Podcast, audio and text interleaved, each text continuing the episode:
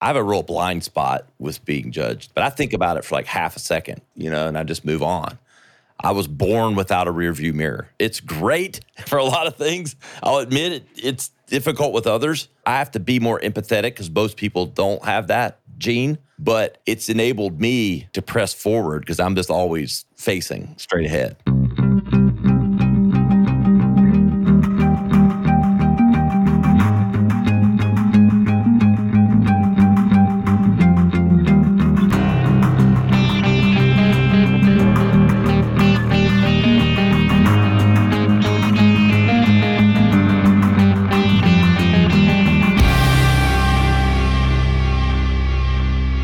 Next guest has the number one ranked marketing podcast, which just caught my attention immediately because naturally questions are like, what'd you do to be so popular?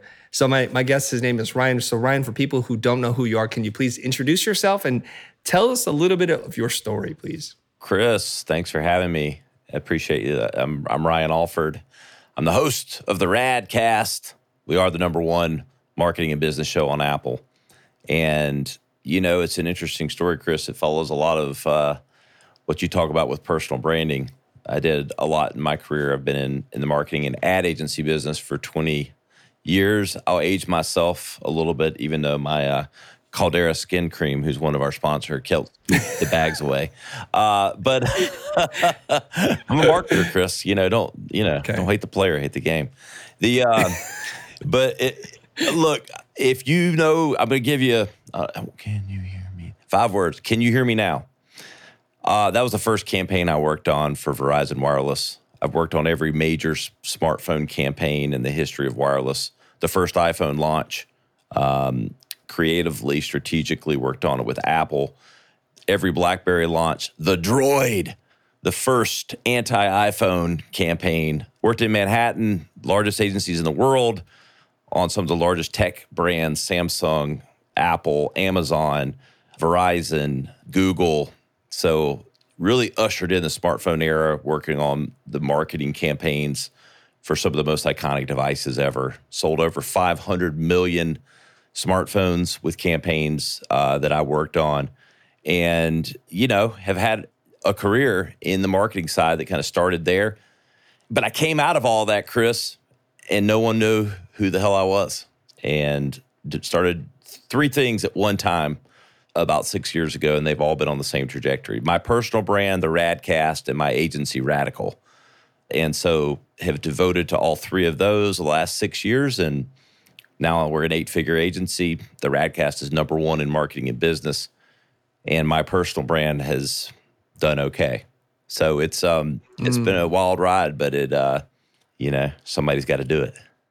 Why not you? and you do that all with a little southern charm, as I can hear in your voice there. Oh yeah, recognize that from South Carolina, baby. I was a you know the southern kid in New York. Trailblazing in Manhattan. Okay. all right, all right. So I used to work in advertising myself, and there are many roles in which one plays. I just want to, just for the record, uh, just ask you a little bit there because I worked on the design production side. So when the agency would come up with the the creative brief, they would ask us to pitch creative ideas, and we would do that. What did you do in those agencies where you're helping to launch all these uh, phone campaigns? Are, are you the I don't know. Tell tell me what it, what role did you play specifically? I'm a hybrid chameleon. So I started, you know, agencies like to put people in boxes. So I started in account management and mm-hmm. then got into more of a strategy, new business, and always had a creative flair to me. So uh, luckily, I worked at an agency that allowed that to blossom. Definitely played more in the strategy, account management side, but I've always been a good writer and did develop, um, got to where I was developing campaigns, kind of bring it all together full circle and working directly with clients. And so I wore a lot of different hats over my 20 plus years and I mean, I would dare say in in today's environment, I play more creative director than anything else. Uh, like mm. at my agency, strategy creative director, kind of wear both of those hats. I'm uh, you know, maybe one of those few that kind of has a left brain and the right brain. I, I watch an ad and I and I literally think I can see the creative brief. I see the creative brief and I can, you know, I think in headlines. So it's like it's a little bit of both, baby. Okay. so it sounds to me like you are that hybrid person that you have this writing creative bone, but you came up through the agency world through the account management strategy side, right? Yes. Okay. I got to ask you this question because I remember this campaign. I'm also old enough, and I think I'm older than you, but we'll get into that later. Is the Can You Hear Me Now? Which at first I was like, that's it, that's a campaign. And then it becomes a thing. Tell me about the inspiration behind that. Where did that come from? Like, tell me the business insight or how y'all developed that and how it turned into that tagline with that spokesperson. Yep. So, marketing at the highest level comes down to two kind of categories. So, there's CDI and there's BDI. And in 2001, the wireless industry was in a nascent period, very early. So your brand mattered, but it didn't. What mattered was defining the category. And the category of cell phones was educating people why they needed it and why cell service mattered. And those things had started to come together okay, I need a cell phone. This is around 299, 2000. We go from bag phones to f- flip phones and all these things. But then it, there were pain points, consumer pain points, very clear consumer pain points early on in wireless in the category, which were reliability. And it was always about how do we translate having better reliability, and this was working with Verizon Wireless, in the strategy and the known pain point, the consumer behavior, which was telling us the pain point was my cell phone does not work where and when I need it to. And the transcendent line, which came out of that, which personified everyone's pain because everyone at this point, this is before smartphones, this is before I'm doing even text messaging. Your number one focus is call quality and going through and it working where you need it to. Everyone had in their vernacular when someone when you picked up the phone in 2000 can you hear me now? Like can you hear me now? You're trying to find that spot that location where people worked. And everyone resonated with that line. And literally it came out of you know i remember being like written on the board and then it got it made its way into one commercial and then it took a life of its own you know it's like one of those things but it but it was from that consumer insight of I now know I need a cell phone, but now it's clear that not all cell phones work ubiquitously. And it became the vernacular with which people naturally said. So having that test man who's testing the network quality, who's personifying the reliability that Verizon was building by testing and retesting, saying those things that everyone else said, it the rest is history. Yeah, I love that. So you touched on a pain point that was a vernacular, something that we all said. Like you'd move into the corner of the bathroom, like, "Can you can you hear me now?" Like, and and you're right. I remember those days, and that was the biggest pain point, which is how many dead spots are there, and can I make a call and receive a call from my home?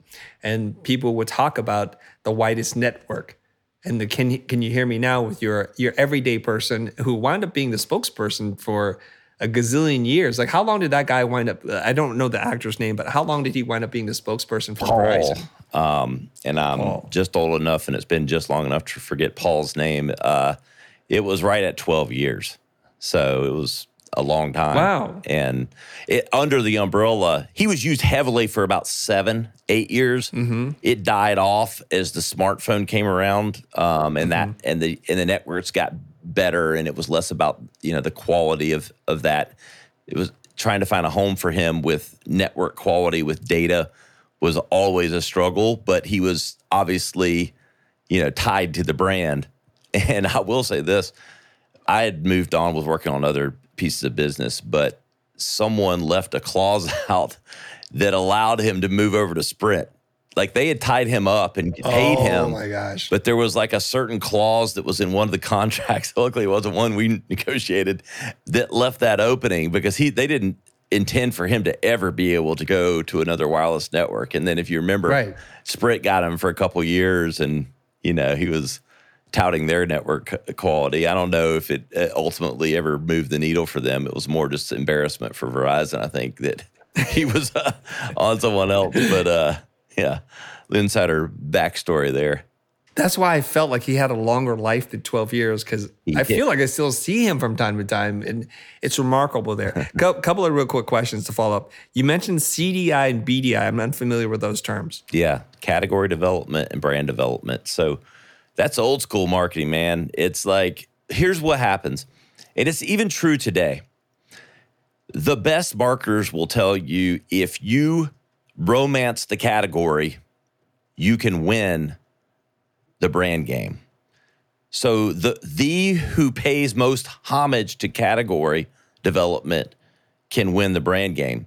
What does that mean? Well, you know, if you think about Uber coming around, right? So the category of taxi direct through app without the friction of having to be a yellow cab that you have to call on your phone or hope if you're in New York City. So Uber started a whole new category. And when they when all their marketing came out, all they they didn't talk about, oh, we're Uber. We we're the best taxi delivery service. No, they they magnified the category of on-demand car service. And so when you do marketing, you have a 100% budget, right? So whatever that budget is, 100%. Category designers would tell you that 70% should be in category magnification discussion instead of brand. You know, like instead of saying my brand Nike, you know, then I'm gonna I'm gonna talk more about the sport or whatever it might be, the category underneath it. He who owns the category, the brand will rise accordingly. Does that make sense? It does. And so when I came up, it was all we always talked about, you know, CDI and BDI. And you do research. The research studies we would do would be underneath, you know, who was owning category, who was owning brand, and share of voice, share of market, those types of things. Okay, more threads are opening up here. I want to close a couple before I move on to the next thread, which is based on the things that you're talking about here when you were doing this, uh, coming up with this uh, insight for Can You Hear Me Now, what agency was that at that you were with? I worked for Hill Holliday and Erwin Penland. Sure. Hill Holliday was out of Boston. There was uh, also worked with McCann. Um, it was McCann Erickson, then became McCann, mm-hmm. then it became McCann something else. Uh, we there was a there was about eight agencies that worked with Verizon Wireless across the country, and. Mm-hmm a lot of times it was as they would bring all the agencies together. I mean, it was kind of like they they pitted us against each other at certain times. They brought us together at other times. It was uh, an interesting dynamic. Lastly, were you? Did you have any role in casting Paul for that role of? King no, I had no part in that. I did not have part in that. So uh, okay. that was uh, outside of my realm. But uh, it was, and it was the perfect casting. Though he you know, it was. He had the exact look of someone you thought that would be a guy like testing a network and drive. You know, he was. Yep. He was kind of the everyman, but a, a little nerdy techie. You know, like mm-hmm. and so, but approachable. So he, mm-hmm. he, was mm-hmm. perfect. That's how I describe him exactly without even knowing the casting specs. Every man, kind of good looking, friendly, relatable, not too nerdy that would annoy you. Exactly who you think he should be. Yep. Now I want to talk about Mr. Shoe Dog, Phil Knight, and, and Nike because you brought up Nike and you said most marketers will tell you to do the category, spend your marketing budget on category defining versus brand. How do you break up Nike today? Are they more brand centric or category centric? It would probably surprise you that it's it it tends to lean towards category, uh, mm. but it's definitely gone more towards brand for them over time because these categories aren't and just to be clear, most marketers don't talk about it the way I'm talking about it. Don't talk about okay. category. They talk about performance marketing and they talk about all these buzzwords that are now because they yes. don't understand th- these things that we're talking about right now, or they don't, you know, have the background and understanding of how this works. The category designers talk about it, and that's a very few small bunch. The best of which is Christopher Lochhead. He is the originator of category design. But I'll say this Nike was definitely heavy, heavy category, believe it or not. Even just do it became their tagline, but was in a way an empowering statement underneath the category of sport. And so they now, I think, are you know, probably 55, 45 brand uh, versus category.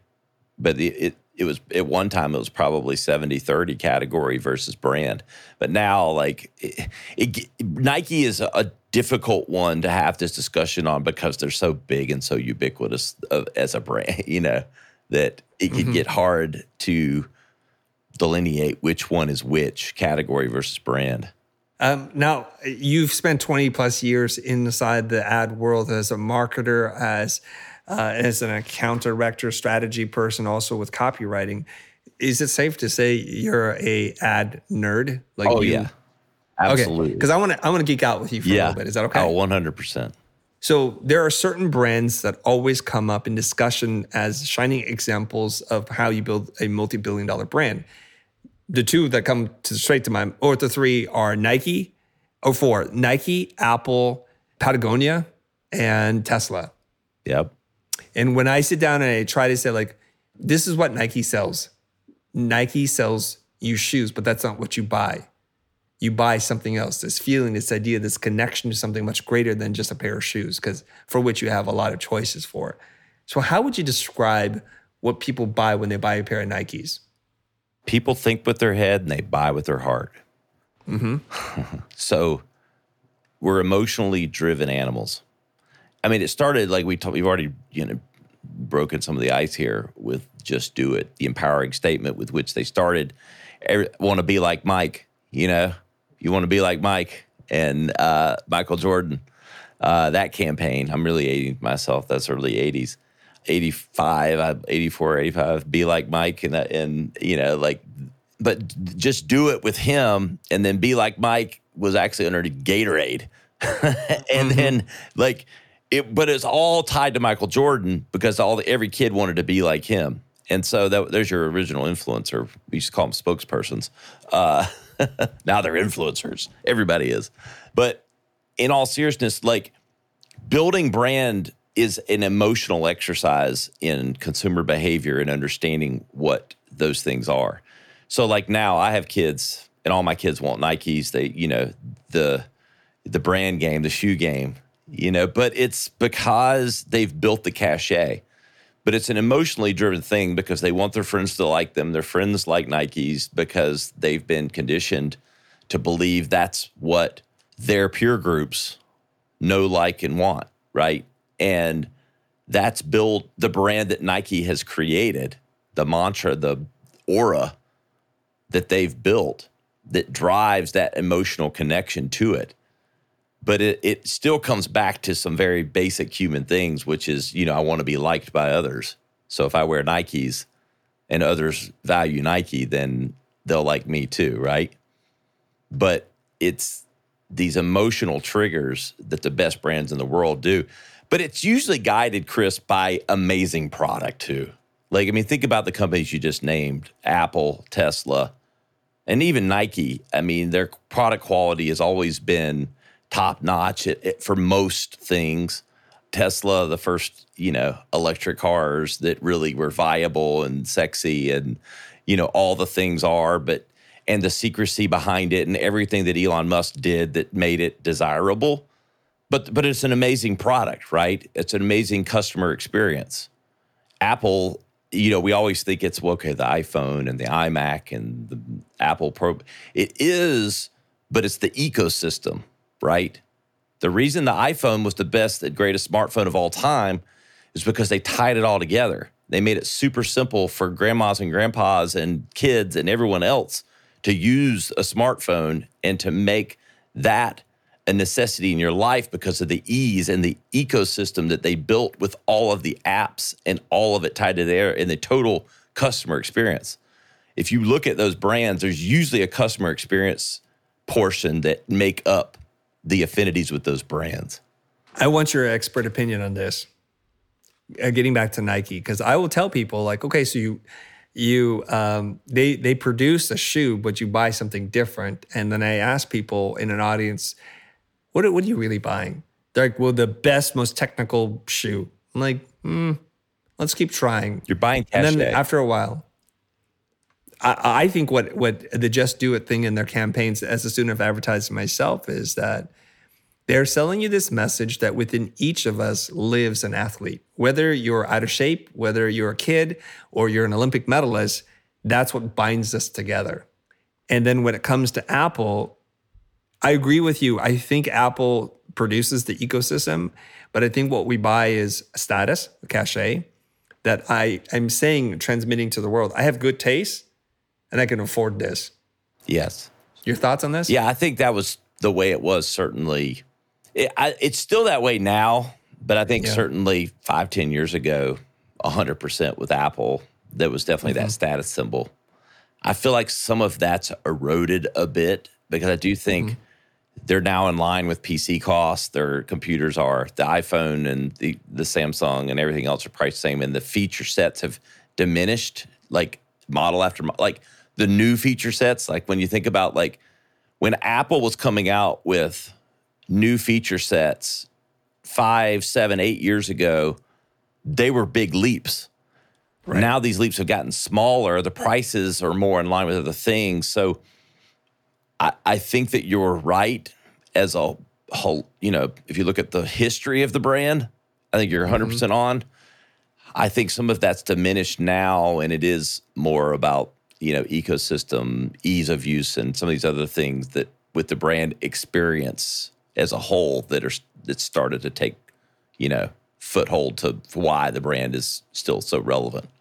Mm. And whenever I go to the mall and I, I cross the Apple store versus say the Microsoft Microsoft store, no shade thrown, it's a completely different experience. And you can tell by the number of people in this store. Mm-hmm. and for whatever reason, the obsessive nature of the the Apple people in terms of like thinking through every single bit and how they've evolved and changed so quickly where you can go in basically every single person who works at an Apple store can ring you out.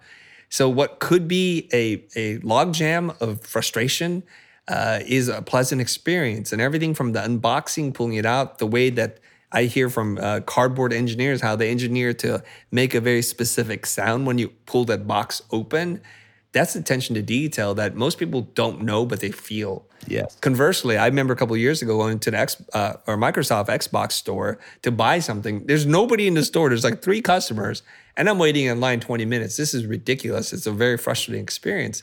Why, why don't companies get this? That if you give people an, an amazing experience, they remember it. Why can't they?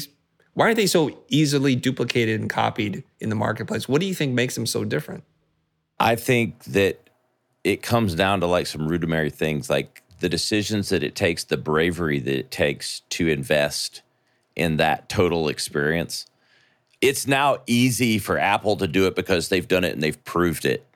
But that's where it took Steve Jobs' bravery and guts and chutzpah when he did this when no one else would when windows phone and blackberry and or microsoft or whoever would not have done these things. They would have not they would have laughed him out of the room to spend the money on that customer experience on the boxes and all that stuff.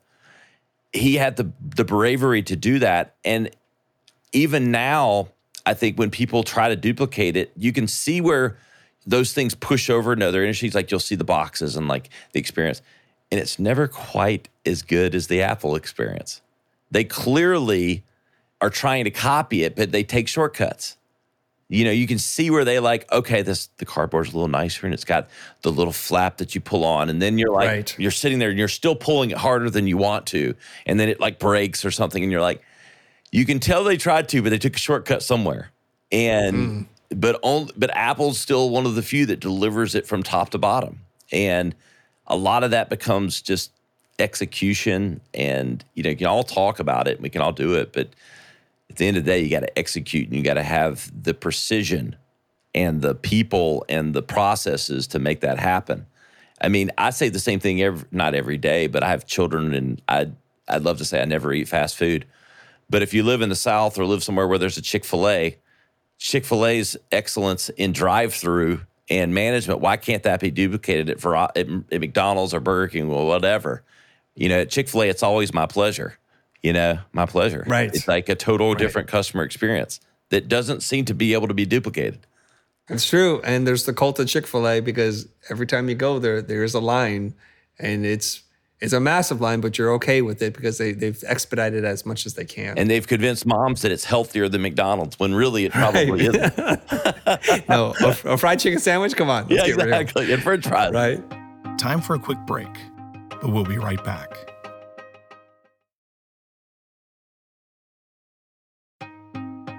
Welcome back to our conversation. Let's shift gears. You talked about a couple different companies. Radical is your agency. Radcast, which I really want to talk to you about, is your podcast, number one ranked podcast for marketing and business on Apple. Here, here's the thing this is an enviable position to be in. And I, I checked your chart just right before we got on. I think you slipped to number two, but just to even be in the top five is an amazing feat. A couple of questions for you. Why did you start the podcast?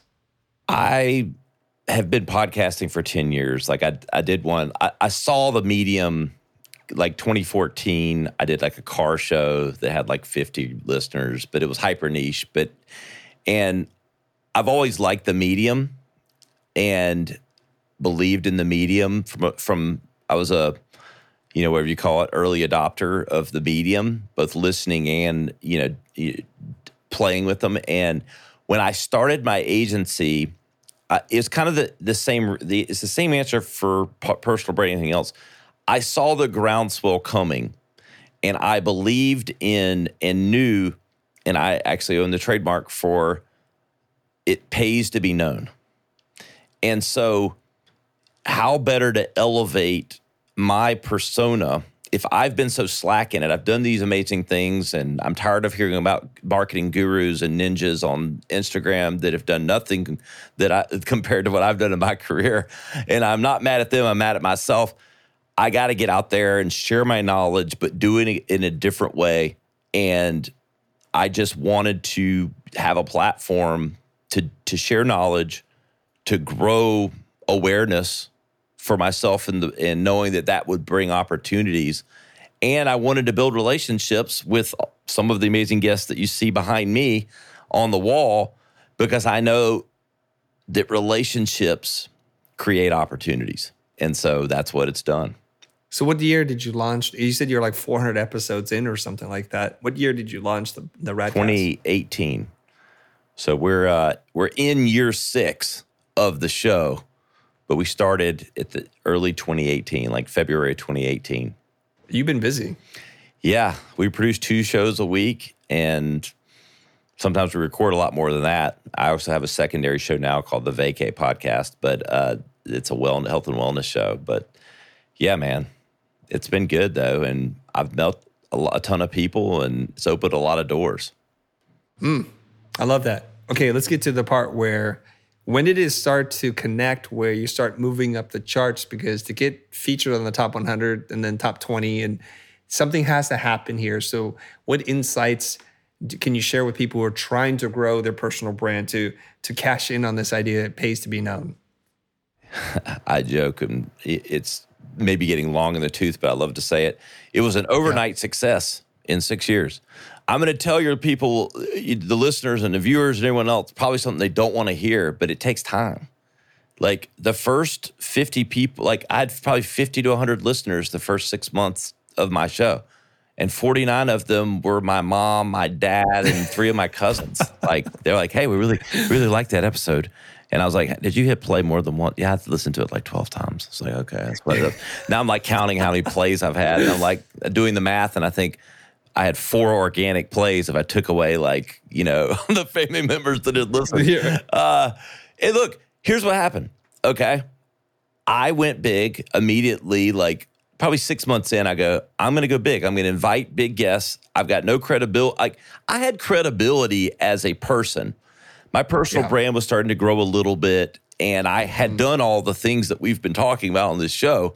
So I had credibility and connections to make those phone calls or DMs or whatever it might be. And I'm like, wait a second, I, I don't want to play small anymore. Like the first six, eight months of the show, I just played small ball. And I'm like, I really don't have to play small ball. like, you know, the show. I, I, and so I took on the persona of we're going to go big. And I devoted to two episodes a week. I asked, you know, all the way from Marc Randolph, the founder of Netflix, who came on my show very early on, to, you know, it snowballed from there. And I just always, you know, played at a bigger level than we were necessarily at. And started to just say, if I don't believe it, then no one else will. And look, here's what happens when you do 400 shows you get better at it. they get the shows get better.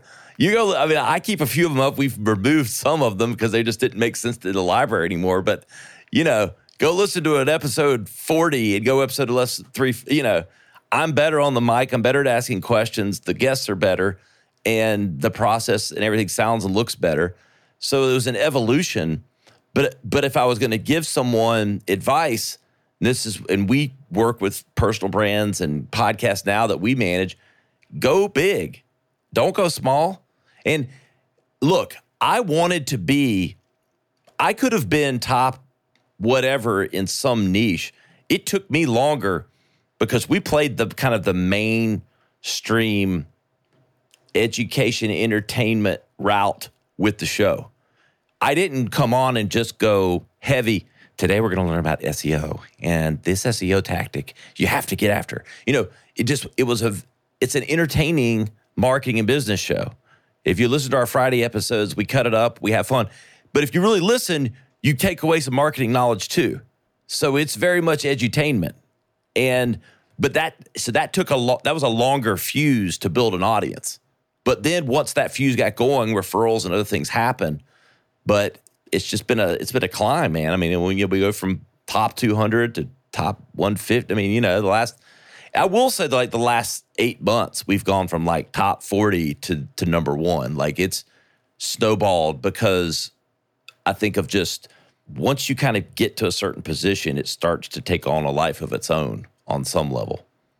So here's what I got from you so far helps to be in a big family that loves and supports you. The bigger the family, the better. Get you off the ground, yeah. so your ego doesn't take a huge hit. Right? Thanks, mom. Thanks, dad, and yeah. cousin Vinny, whatever. Uh, so you have a really big family in the South. You're good. Next is you said, um, if you're gonna do this, do it with all of your heart, all of your might. Don't be shy about reaching into your vast network of people that you know and getting on the phone or emails and hitting up people that you think would make a better guess.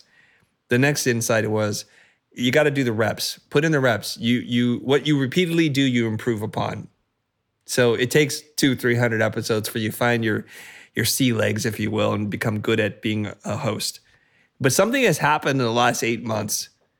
Do you attribute to anything else besides you being a better host, repetition, uh, the deep catalog, uh, the kinds of guests that you're getting? Have you done anything else that is really that you can attribute to, like how we get from top 100 to top 20 to number one? heavy relationships. I've leaned and into relationships that I've made and gleaned from this and been more intentional in the development of those relationships. And I think it's gotten me on different stages, different platforms, different shows. And, you know, it's a gold rule. Like I've I've been very intentional the last eight to 12 months about being very giving of my time, my energy, and like trying to spread it around and to not make it so transactional. And I think that is paid dividends. Next thing is there are thousands of people, tens of thousands, maybe hundreds of thousands of people who have a podcast who never really make a dent. They're still stuck in the I got 100 downloads per episode. What do you think makes you so unique? What is it about you that people are drawn to, that listen to this organically, who enjoy the conversations with you? And you don't need to be humble here, just like really, let's call it out. What do you bring to the table that makes you you, and what's your secret sauce? Uh, you know, you you you said at I mean, I'm a, I'm a Southern guy, and there's an authenticity I think that comes with that. That and I, I'm real. Like I'm not. There's not you're not to find, I've never someone gone, very few people are walking to me and go, you remind me of, you know, like, I don't, I can't think of the last time those words were uttered. And I'm just different. I think I've, I have this worldly edge to me, but I'm a Southern guy. You know, like I've lived in Manhattan and LA and Chicago and world traveled and worked on some of the largest campaigns in the world but I also can go eat fried chicken and green beans and sit in a, you know, on the dock with my fishing pole and like have a beer with anybody. And I hope and I think that that comes across that there's an authenticity and a realness there. So is that oh like a worldly guy next door, beer drinking fishing buddy? Maybe. Vibe, I guess. I don't Okay. know. I mean, I, you know, like some people think of me as bougie and then some people think of me as a Southern redneck. So, like, I don't, Bougie like- redneck? I don't know. I guess. Uh, Okay. you know, but I mean, but I mean, I get like 500, uh, I don't know how many DMs I get a week, and I can't even keep up with them anymore. My assistant can barely keep up with them. Like, we try to respond to the ones, but, you know, I don't know. I think it just resonates on some level with people that I don't seem uh, made up or that I'm answering to a, anyone other than just whatever the hell I want to do. Right. No corporate master to please. You just do what you got to do. Yeah. I have a couple, a few Okay. sponsors now, but I'm very particular about those too. You know, Sure. like if they don't work, I don't talk about them. Okay. We have an international audience from uh, from all over the world, and there are people who are going to listen to this. Like, we don't know what it means to be Southern in the United States. So, what are some Southern isms? Like, educate us a little bit here. What, what does it mean to be Southern? Yeah, I think if it's the right Southern, I think it's there's a uh, I think there's a natural friendliness and ability to relate with anyone. And like I've never met a stranger like I'm kind of a extroverted introvert on some ways. I am truthfully, I mean, I can talk and do it, I can turn it on, but like I'm not always like, you know, Mr. Chatterbox, like on my own. But I will say, like in a discussion, like I never, I never walk into dis- I think Southern charm or Southern things like that. I don't walk into every discussion with a cynicism and a chip on my shoulder. Like when I was in New York, and I'm just going to compare, like, okay, north to south, Yeah. there's an edge to you in New York, and there's a, what are you trying to get out of me? You know, like a little, not every single person, but like, and I, this was in Manhattan. You know, there's a little bit of just that edge. Like I'm, I'm, you know, what are you? You you couldn't possibly be that nice. You can't be. You can't be real. You know. And then I think, like, I just walk in discussion. Like, I'm just, I'm just a dude. Like, let's just let's have a beer. Let's have let's talk. You know, like or, you know, what's going on and asking about family and asking about like, it doesn't immediately become so intentional. And I think, you know, I think in the South, there's a little bit of just, we don't have to have an end game in mind for this conversation or for this interaction. like, we can just be shooting the shit. There's a a general um, stereotype. People from the north talk fast, uh, always on the move. It's a little bit more transactional. What are you gonna do for me? What have you done for me lately? Uh, career climbing in the whole rat race of things, and that's New York, the city that never sleeps. So everything's always open, and you can get everything in a New York minute. We get that. And then the southern stereotype is slower, down home, uh, family dinners. Let's talk. Let's get together. And it's a different pace. There's a lot of y'alls. Uh, bless your heart, that kind of thing. And there is such a thing as Southern hospitality. I've been to the Carolinas before, and there it's a little bit different. People don't have their guard up. They'll talk to you, and there's just a random conversation. People from all walks of life. We're talking about the good people, you know, some not so good people, but the good people. They're like, oh, what do you do? And you just have a conversation, and you can talk to a stranger for 30 minutes and walk away, and and just feel like, wow, I just really connected with somebody for a minute. Is that the southernness that you're talking about? Yeah. I mean, it's just not, it, it doesn't always have to have an agenda. And, you know, like you can let your hair down, you know, unless you're going to like, you know, some Southern pageant or something. Like, and then, then it gets real, real serious in a hurry. That's a whole other, you know, pageant, pageantzilla. Uh, but, but, uh, and look, no, you're on. there's some fake Southern people too. I mean, Yeah. you know, it's not all butterflies and rainbows with some some of the southern charm, a Charleston, you know, like and be a little over the top. But I, you know, I, I I relate well to people. I feel like people relate to me once they get to know me. I mean, I think Yeah. some of the things that can happen when you build a brand and you're doing things and you're out there. You, you can seem uh, we can all come off more unapproachable maybe than we are, but I think when people you know come hang around myself or other people from the South, I think a lot of that stuff gets disarmed pretty quickly once they really you know get underneath the hood. Well, let's let's transition into to personal brand. You mentioned it a couple of times. How do you define your personal brand? When did you start developing it? I mean, you know, whatever you, you want to call it, I mean, your personal brand is your reputation and it's your digital reputation. It's what you're known for. And social media has afforded this ability of amplification and reach and frequency to use media terms. How many people see you? How many times? And, you know, when we lived in a world of mass media was the only way to be, you know, you had to be on TV, you had to be a TV star.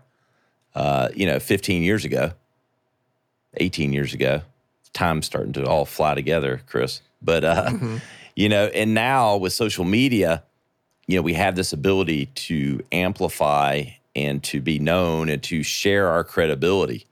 And so mine is built around, you know, marketing and being a father and being a husband. And, you know, so there's a personal level and a business level. And I try to share both.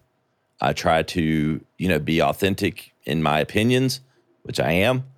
And, but I'm also, you know, going to show you, I don't show you every crevice and every, you know, corner of my life, but I, there's nothing really hidden. It's, it's all kind of there.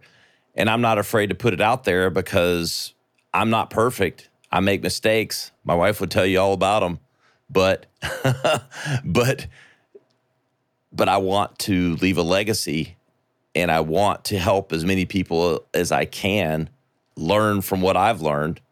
And if I can have an impact on someone, I'd rather risk being embarrassed to make an impact and leave a legacy.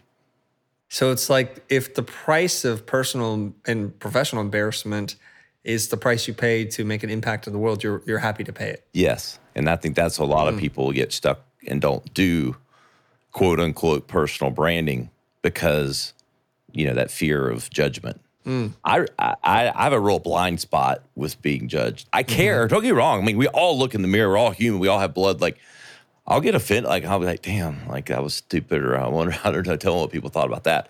But I think about Right. it for like half a second, you know, like I'll go, you know, and I just move on. I was born without a rear view mirror. It lives, it works. It's great for a lot of things. I'll admit it, it's difficult with others. I, I have to for I have to be more empathetic because most people don't have that gene. But it's enabled me, I think, to press forward because I'm just always f- facing, you know, like straight ahead. What do you attribute that to? This ability to kind of set your own direction, know what your compass, your true north is? Is something in your childhood, the way you were raised, uh, a community, a, a mentor, or something? How, how's it you're able to have that kind of healthy mindset? Steve and Mary Linda. That's my parents. You know, they were there. They gave me what I needed.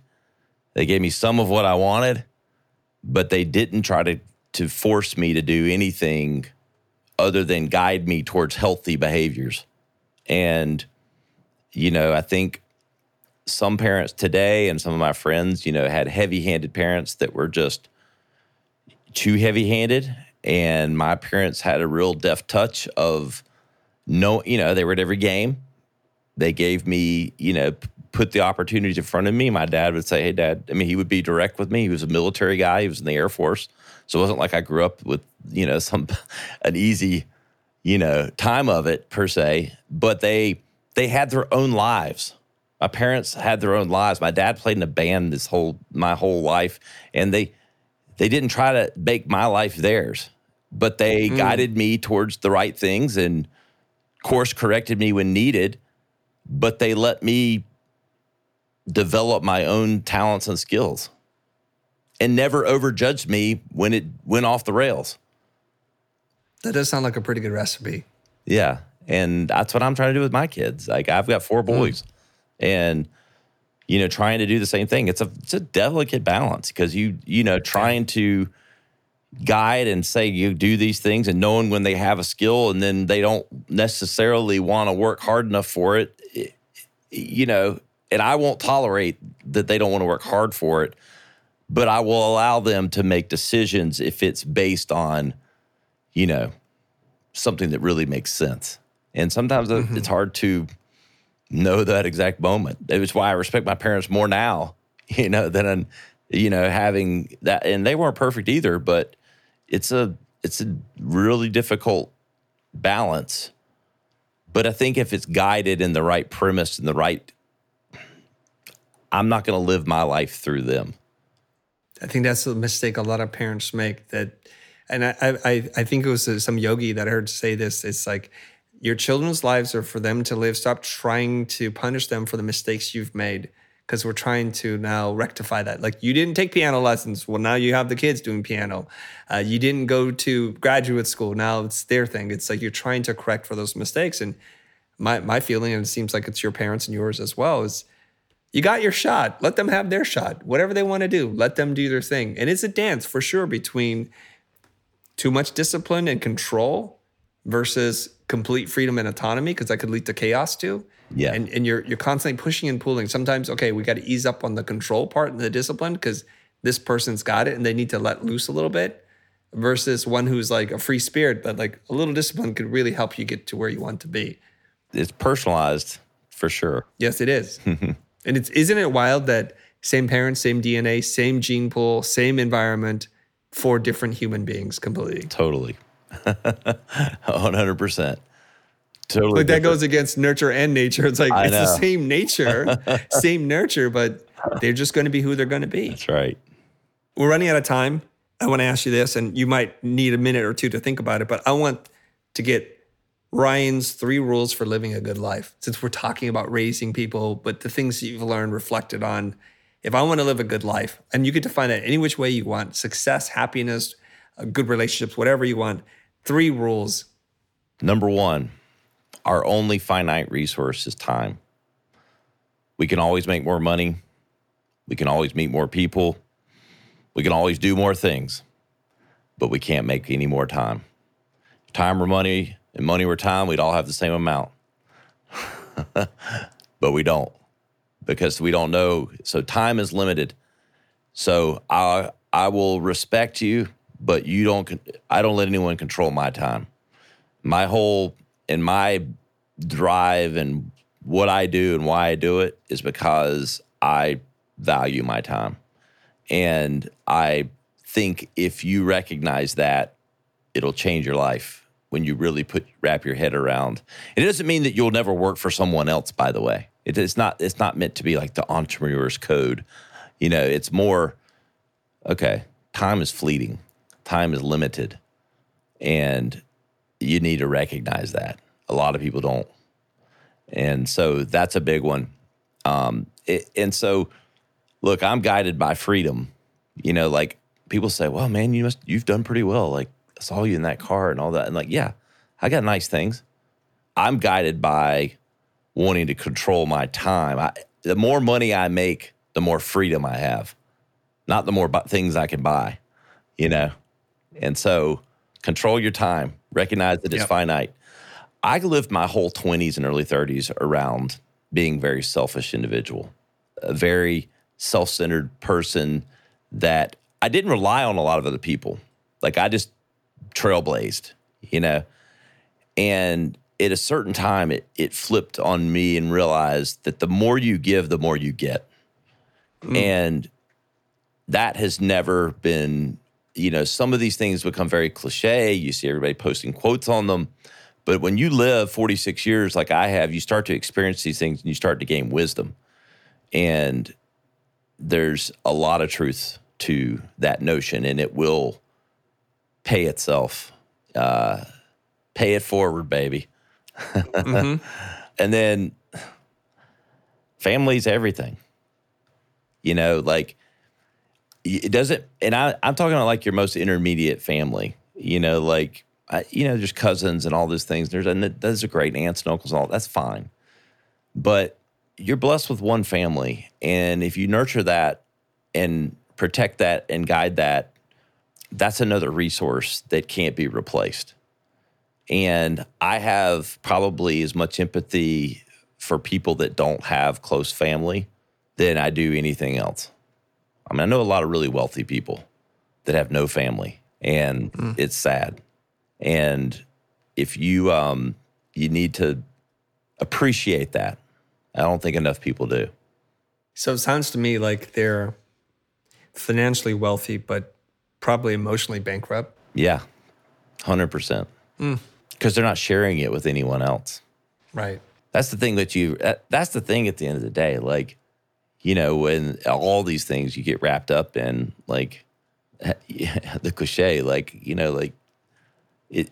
Did it mean anything if were you truly happy if you didn't share it with somebody else?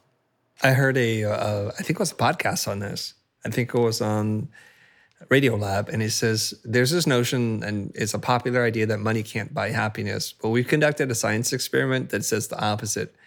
Money can buy happiness, but it's not what you think. It's when you actually give the money away to some other people to help them out, whether you know them or not, it doesn't matter. So the, it's like when you when you are giving five bucks and you spend it, you, it's diminishing return. Every time you spend that, it gets you get a little less joy each time. When you buy enough cars, whatever it is that you want to buy, your indulgence, not as joyful. But when you give it to other people, just the act of giving is a, such a wonderful feeling. So you talked about like you're a driven person. You talked about at least in your bio going from from zero to eight figures in four years, and all of that was to do two things for you, as far as I could tell right now. Number one, to buy back your time, to have the freedom to choose to do what you want when you want with who you want. And number two is to be able to use that money to help and support and, and love on the people that you care the most about, your, your immediate family or those that you want to aid in this life. Is there another reason or those two pretty good reasons? That's 100% it. Like, mm. and, you know, if you ask my friends and if I died tomorrow, I know what they would say. I have all, I'm very generous and I always pick up the tab secretly. Like I, I'm that guy because not because I'm trying to brag or show off. It's because I take great joy in being able to do that, and it, and it mean very little to my bottom line, but make someone else's day. And you know, like, and so it's it's exactly that, and things with family too. Like, you know, nothing brings more joy than you know being able to take your family where you want to go and get away when you need to do it and do those things. And it's but it still it still comes back to those fundamental things of you know like freedom and and choice, the choice and ability to do that. It's a privilege. Mm-hmm. Mm. I want to ask you before we go one serious question and one not serious question at all. Okay. I think you mentioned you're 48. I'm 51, by the way. So I'm going to ask you this question. You're on an airplane, you're traveling for business, and the, the, the captain makes an announcement you're not going to make it. This plane's going down. What are your last thoughts before you you die? I think if I've got everything in, in, in the order that I had intended, and I'd, I'd like to think that at this stage I'm close to that, uh, if not there. You know, I'm probably thinking that this would make a radical story, and and that you know what, I'd rather that than than I died on my deathbed and suffered you know over six months with terminal cancer. Like. Yeah that sounds pretty fucking radical. Mm. I laugh not because we're talking about such a morbid thing, but I feel like the marketer's like, I still got one more story to tell. This is the last story. Yeah, I mean, it feels like a good yeah. story to me. I mean, look, I'm not be sitting there mm-hmm. praying and like yeah. you doing things that we're nationally doing, but I think in the back of my head, I'm I would have some semblance of this is the way it was supposed to go out. Yeah. you lived a good life. You did what you could in the time you had. Your house is in order and you can go you can go down with peace. Yeah, I mean, I don't wrong. I mean, I'm sure you're scared is all get out, and it's right. There's a lot of fear, but I mean, I don't know. I feel like I'd have a wink of cynicism that this was kind of how it was meant to be. Mm. Very good. Last question for you, the not so serious question is I just want you to say whatever's on the top of your mind. Don't overthink this one. What's a guilty pleasure you have that you're not afraid to admit? oh, I have several. I mean, I drink. you're going to say I'm a Swifty. No. No, okay. Like that. I mean, I'm a country music guy. That's not really a guilty pleasure yeah. anymore. That's pop music these days. I mean, right. I, I, energy drinks and Bud Light Next. What's your favorite energy drink? Uh, one that is in a can. you don't care. I don't care. like, uh, you know, if it's got caffeine in it, I'll drink it. Yeah. I don't drink coffee, so uh, energy drinks and uh, you know, i have been known to drink one to twenty Bud Light Next. They're the only carb free beer, and you know. Right even with their little snafu and everybody not liking Bud Light for a little while, uh, right. they're the only one that makes a total carb free beer. And so mm. if I'm going to have 15 of them on the lake on a Saturday, it's going to be those because, you know, I got to keep this girlish figure in order. all six. You're southern, but you don't want to be a big southern guy. but it's true. Uh, and I get shit from it from everybody at my lake. Uh, we have a houseboat on at the lake, and yeah. everybody gives me crap because I'm looking these Bud Light Nexts. And but there you have it. Well, it's been a real pleasure talking to you, Ryan. I've been spending the last hour talking to Ryan. He's the host of the number one marketing business podcast on iTunes called the Radcast. He also has an agency called Radical, um, running an eight figure business. Uh, how do people get in touch with you if they want to follow up with you? Yeah, I'm at Ryan Alford, uh, R Y A N A L F O R D, on all the social media platforms. You'll see the check next to my name on TikTok, Twitter, Instagram. I had it before you could buy it. Nice. Well done. Thank you very much. Thanks, Chris. Enjoyed it. I am Ryan Alford, and you're listening to The Future. Thanks for joining us. If you haven't already, subscribe to our show on your favorite podcasting app and get a new, insightful episode from us every week.